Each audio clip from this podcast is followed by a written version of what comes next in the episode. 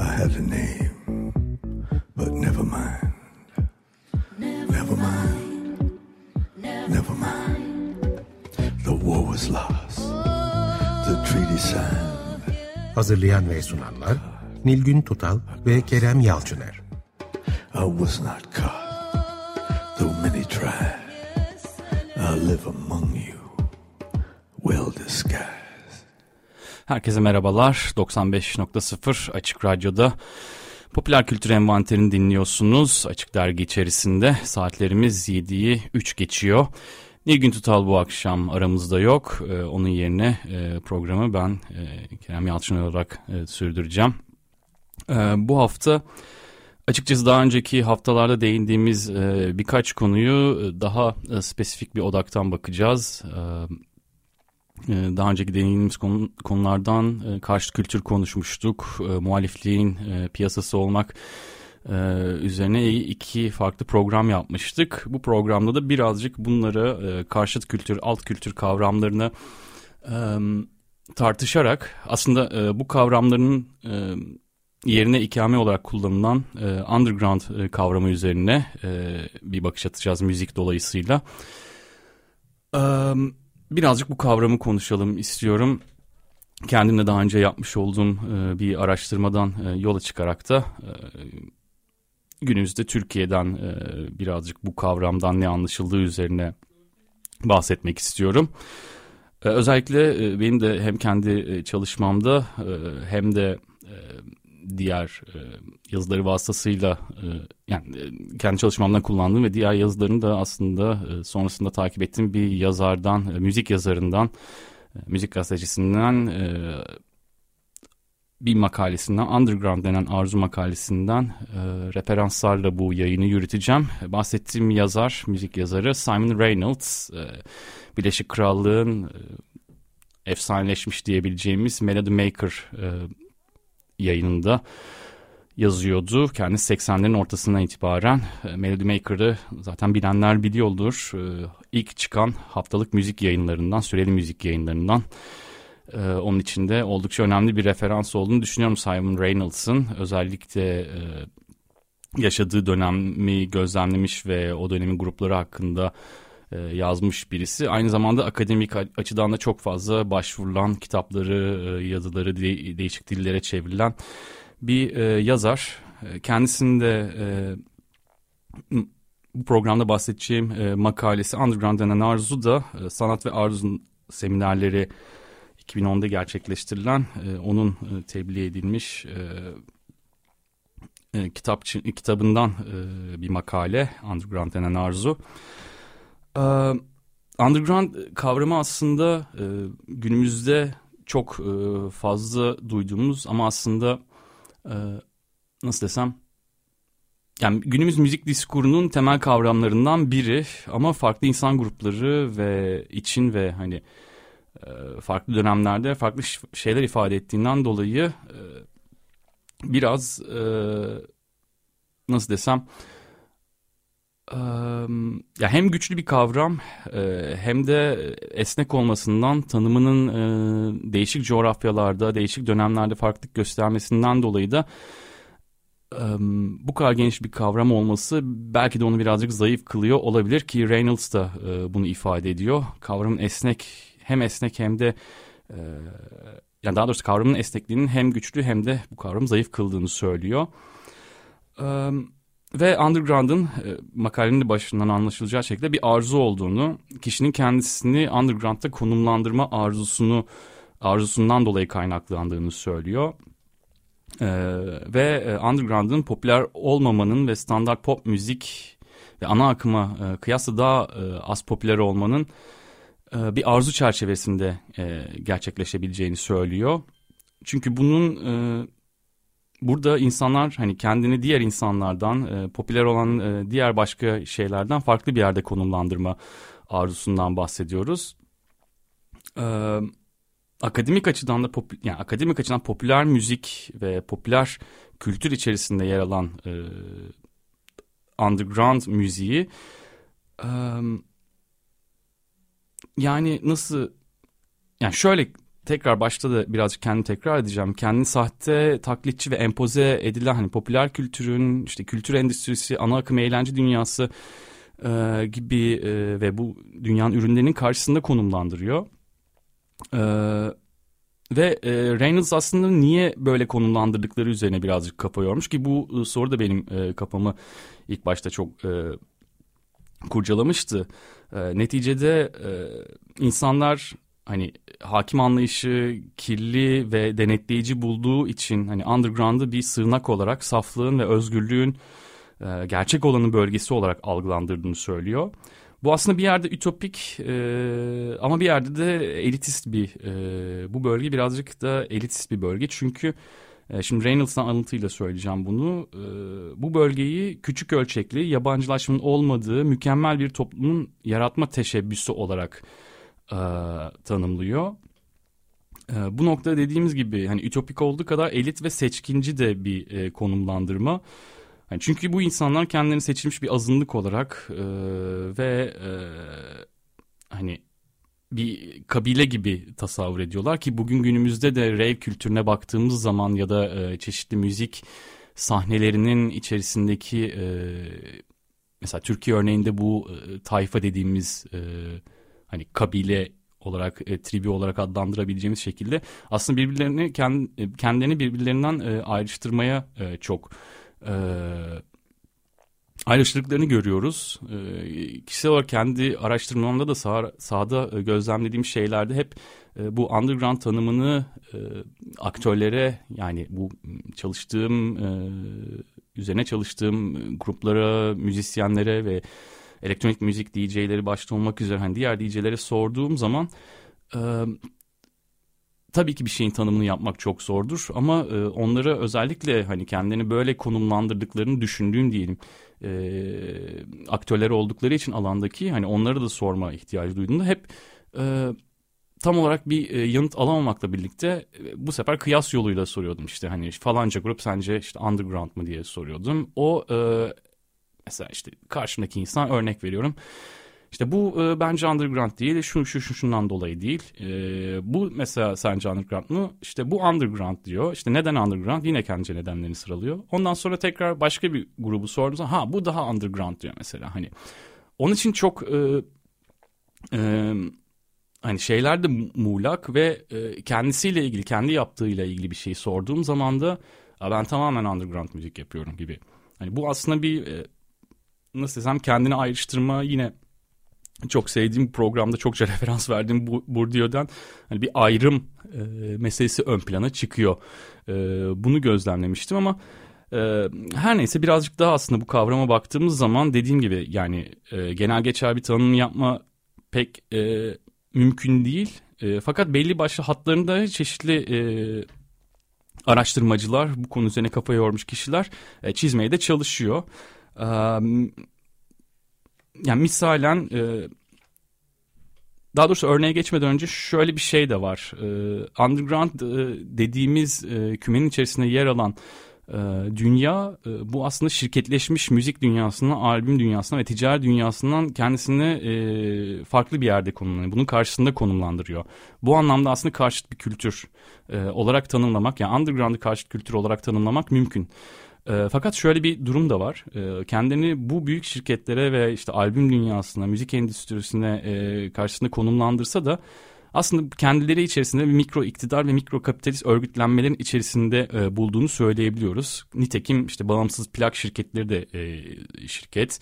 İşte bunların e, bu e, plak şirketlerinin işte kataloğunda yer alan e, grupların e, işte promosyonunu yapan işte organizasyon e, grupların müzik organizasyonlarını, festivalleri düzenleyenler e, tabii ki müzisyenler, DJ'ler e, bunlar da aslında kendi küçük çaplı e, e, mikro e, bir e, piyasayı oluşturuyorlar. Yani aslında buna daha çok niş bir pazar e, inşa ettikleri gözüyle bakıyor Simon, Simon Reynolds. E, ama Tabii ki e, biraz önce söylediğim şeye geri dönersek belli başlı da e, sınırlarını da e, çizmeye çalışmışlar. E, iki tane yine Reynolds'la birlikte bir kişiyi daha Stephen Graham'dan e, yine İngiltere'den Britanya'dan bir e, akademisyen müzik üzerine underground müzik üzerine e, kafa yormuş bir insan. E, bu iki kişinin e, çizmeye çalıştığı e, sınırları açıkçası dilim döndüğünce anlatacağım. E, Reynolds'ın kitabı önümde olduğu için, şu, yani Reynolds'ın makalesinin olduğu kitap önümde olduğu için... Onun başlıklarını e, şöyle sayabiliriz. Reynolds şöyle söylemiş yani hani underground'ın mainstream diye ana akımdan ya da işte overground yer üstünden farklı şekillerde kendini ayrıştırdığını gösteriyor ki kendi saha araştırmamdaki işte gruplar da müzisyenler DJ'ler de aslında benzi, belli başlı e, sınırları çizmeye çalıştılar. E, Simon Reynolds'a göre bu underground'ın e, kendi farklı gösterdiği yerlerden bir tanesi üretim yollarının özelliği.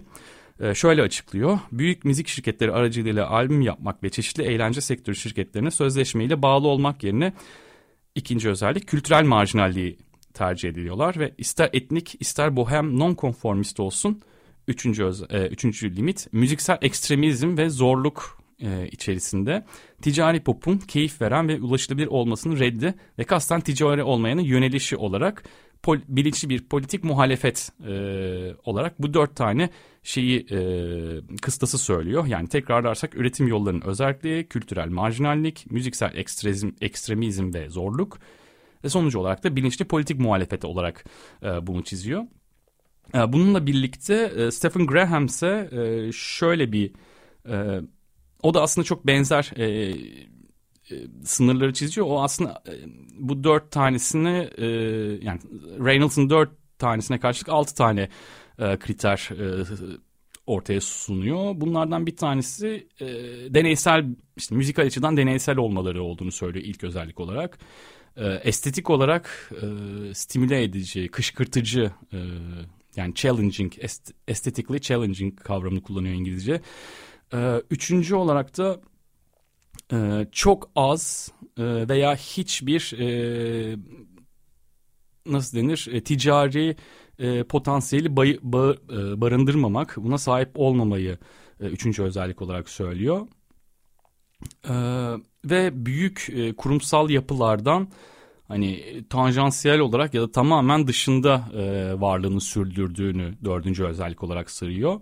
E, beşinci olarak da e, üretim şeklinde bu sefer e, yoğunlaşıyor farklı olarak. E, yani üretim işte kendi tanıtımlarını yapmak, e, müziklerini dağıtımını yapmak. Hani bu modellerin e, özellikle daha günümüz dünyasına yaklaştığımız zaman e, dijital teknolojilere e, yaslandırdıklarını söylüyor. Yani e, bugün de mesela baktığımız zaman bedroom pop, e, bedroom rock dediğimiz işte e, müzisyenlerin e, kendi odalarından çıkmadan işte kendi kayıt imkanlarıyla enstrümanları e, işte kayıt teknolojileriyle e, yaptıkları şeyleri yine dijital ortamdan. Çünkü yani bu işte bedroom yatak odası ortamına çok büyük böyle işte masalar işte mikserler falan konulamayacağı için dijital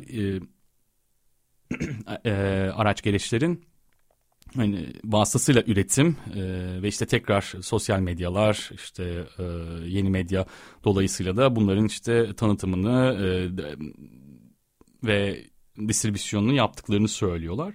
E, son e, yapıyorlar. E, son özellik olarak e, şöyle söylüyor. Bu enteresan bir nokta açıkçası. E, müzik geleneklerinin dışında olduğunu söylüyor. E, yani işte atıyorum çok bildiğimiz işte ne bileyim tangoydu, klasik müzikti e, ya da daha geleneksel olarak müzikler işte halk müzikleri falan gibi şeyleri duyduğumuz zaman hani bunların daha kenarında tam olarak dışında olmasa da kenarında e, ya da işte e, kültürel açıdan batılı e, yani direkt olsun en direkt olsun e, doğrudan dolaylı e, batılı müziklerde olduğunu söylüyor ki e, bu konu aslında birazcık tartışmalı. E, fakat baktığımız zaman hani bugün şimdi e, biz dinleyen dinleyicilerimiz e, underground müzik dedikleri zaman muhtemelen akıllarına e, daha işte bu iki yazarın da iki e, araştırmacısının araştırmacının da kriterleri arasında, yer alan daha e, estetik olarak zorlayıcı yani müzikal açıdan zorlayıcı müzikler olduğu aklımıza gelir muhtemelen.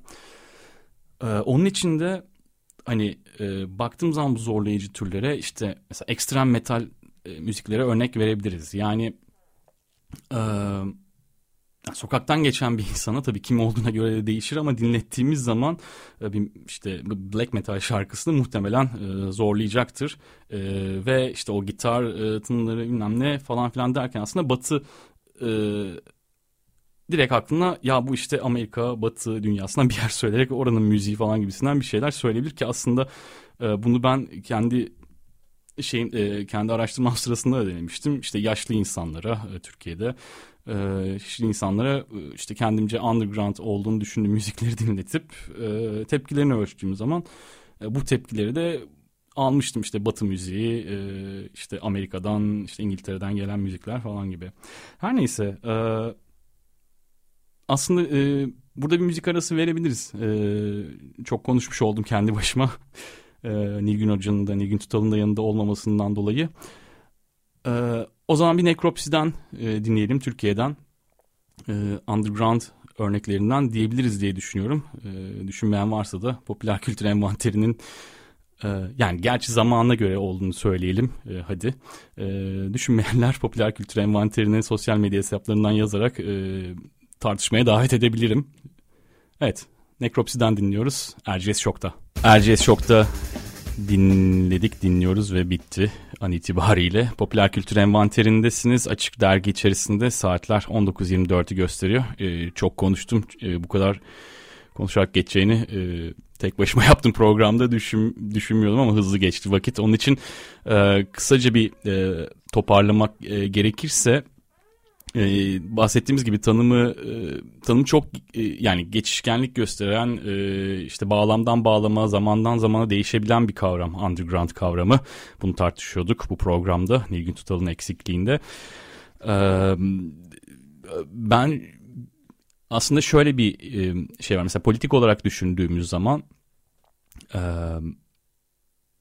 yani e, daha çok mesela işte karşıt olmayı, karşıtlığı işte mevcut e, dünya düzeninde belki işte birazcık solla e, özdeşleştirdiğimiz bir noktadayız ama 90'larda özellikle yine Belarusya'da yapılan ve underground üzerine şu anda ismini hatırlayamadığım bir araştırmacının araştırmacısında orayı inceliyor ve Sovyet dönemi sırasında Belarusya'da Beyaz Rusya'daki Belarus'taki dediğim müzeye bakıyor. Ve orada da e, şunu görüyoruz işte tabii Sovyet etkisi, demir perde etkisi olduğu için oradaki e, yasaklanan müzikler daha çok işte beyaz Rusya kimliğini, işte milli kimlikleri ön plana çıkan şarkılar. E, orada da aslında Türkiye'de de 90'larda, 80'lerin sonunda gördüğümüz gibi işte kendi başlarına imece usulü yaptıkları e, etkinliklere işte ya da izinli yapılan etkinliklere dahil işte e, çeşitli yetkililerin gelip e, elektrik kesildi işte elektrik kaçağı var gibi iptal ettiği durumlar görülüyor. Yani şimdi bu noktada baktığımız zaman Beyaz Rusya'daki bu kontekste bu bağlamda 90'lardaki underground olma durumu milli duygularla milli benlikle özdeşmişti. Benzer bir durum birçoğunuz yani belki daha popüler olduğu için biliyordur.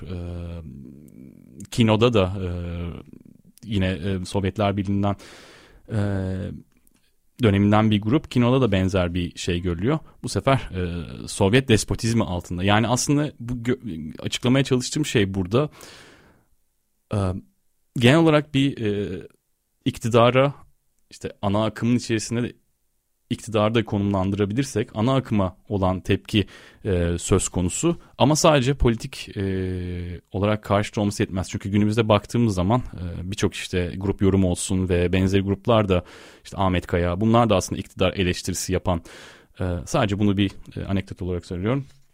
E, müzisyenler, e, müzikal e, müzisyenler ama e, baktığımız zaman bunlar için underground diyebilir miyiz? E, belki bir kısım e, diyebilir e, o dönem yaşananlar ama e, işte bu noktada belki de e, Graham'ın e, batılı tarzda e, underground müziğin işte altıncı özellik olarak batılı tarzlarda olması dediği ön plana çıkıyor. Evet belki de burada e, kesebiliriz programı. E, iki hafta sonra geçtiğimiz iki hafta önceki programda söz verdiğimiz üzere Eva Illius'un e, kitabından bahsedeceğiz. Araya böyle bir e, müzikal underground üzerine e, konuşarak es vermiş olduk Nilgün Tutal'ın eksikliğinde popüler kültür envanterinde. E, dediğim gibi iki hafta sonra e, Eva Illius'un e, kitabı Happy, Happycracy'yi konuşacağız. E, tekrar e, Türkçe çevirisi olmadığı için e, nasıl kavramı çevireceğimi düşünmüyorum ama bu iki hafta içerisinde bunu düşüneceğim ve çarşamba günü tekrar Açık Dergi içerisinde saat 7'de e, birlikte olacağız. Bu sefer Nilgün Tutal'la. Açık Radyo'dasınız. İyi dinlemeler sonrası içinde.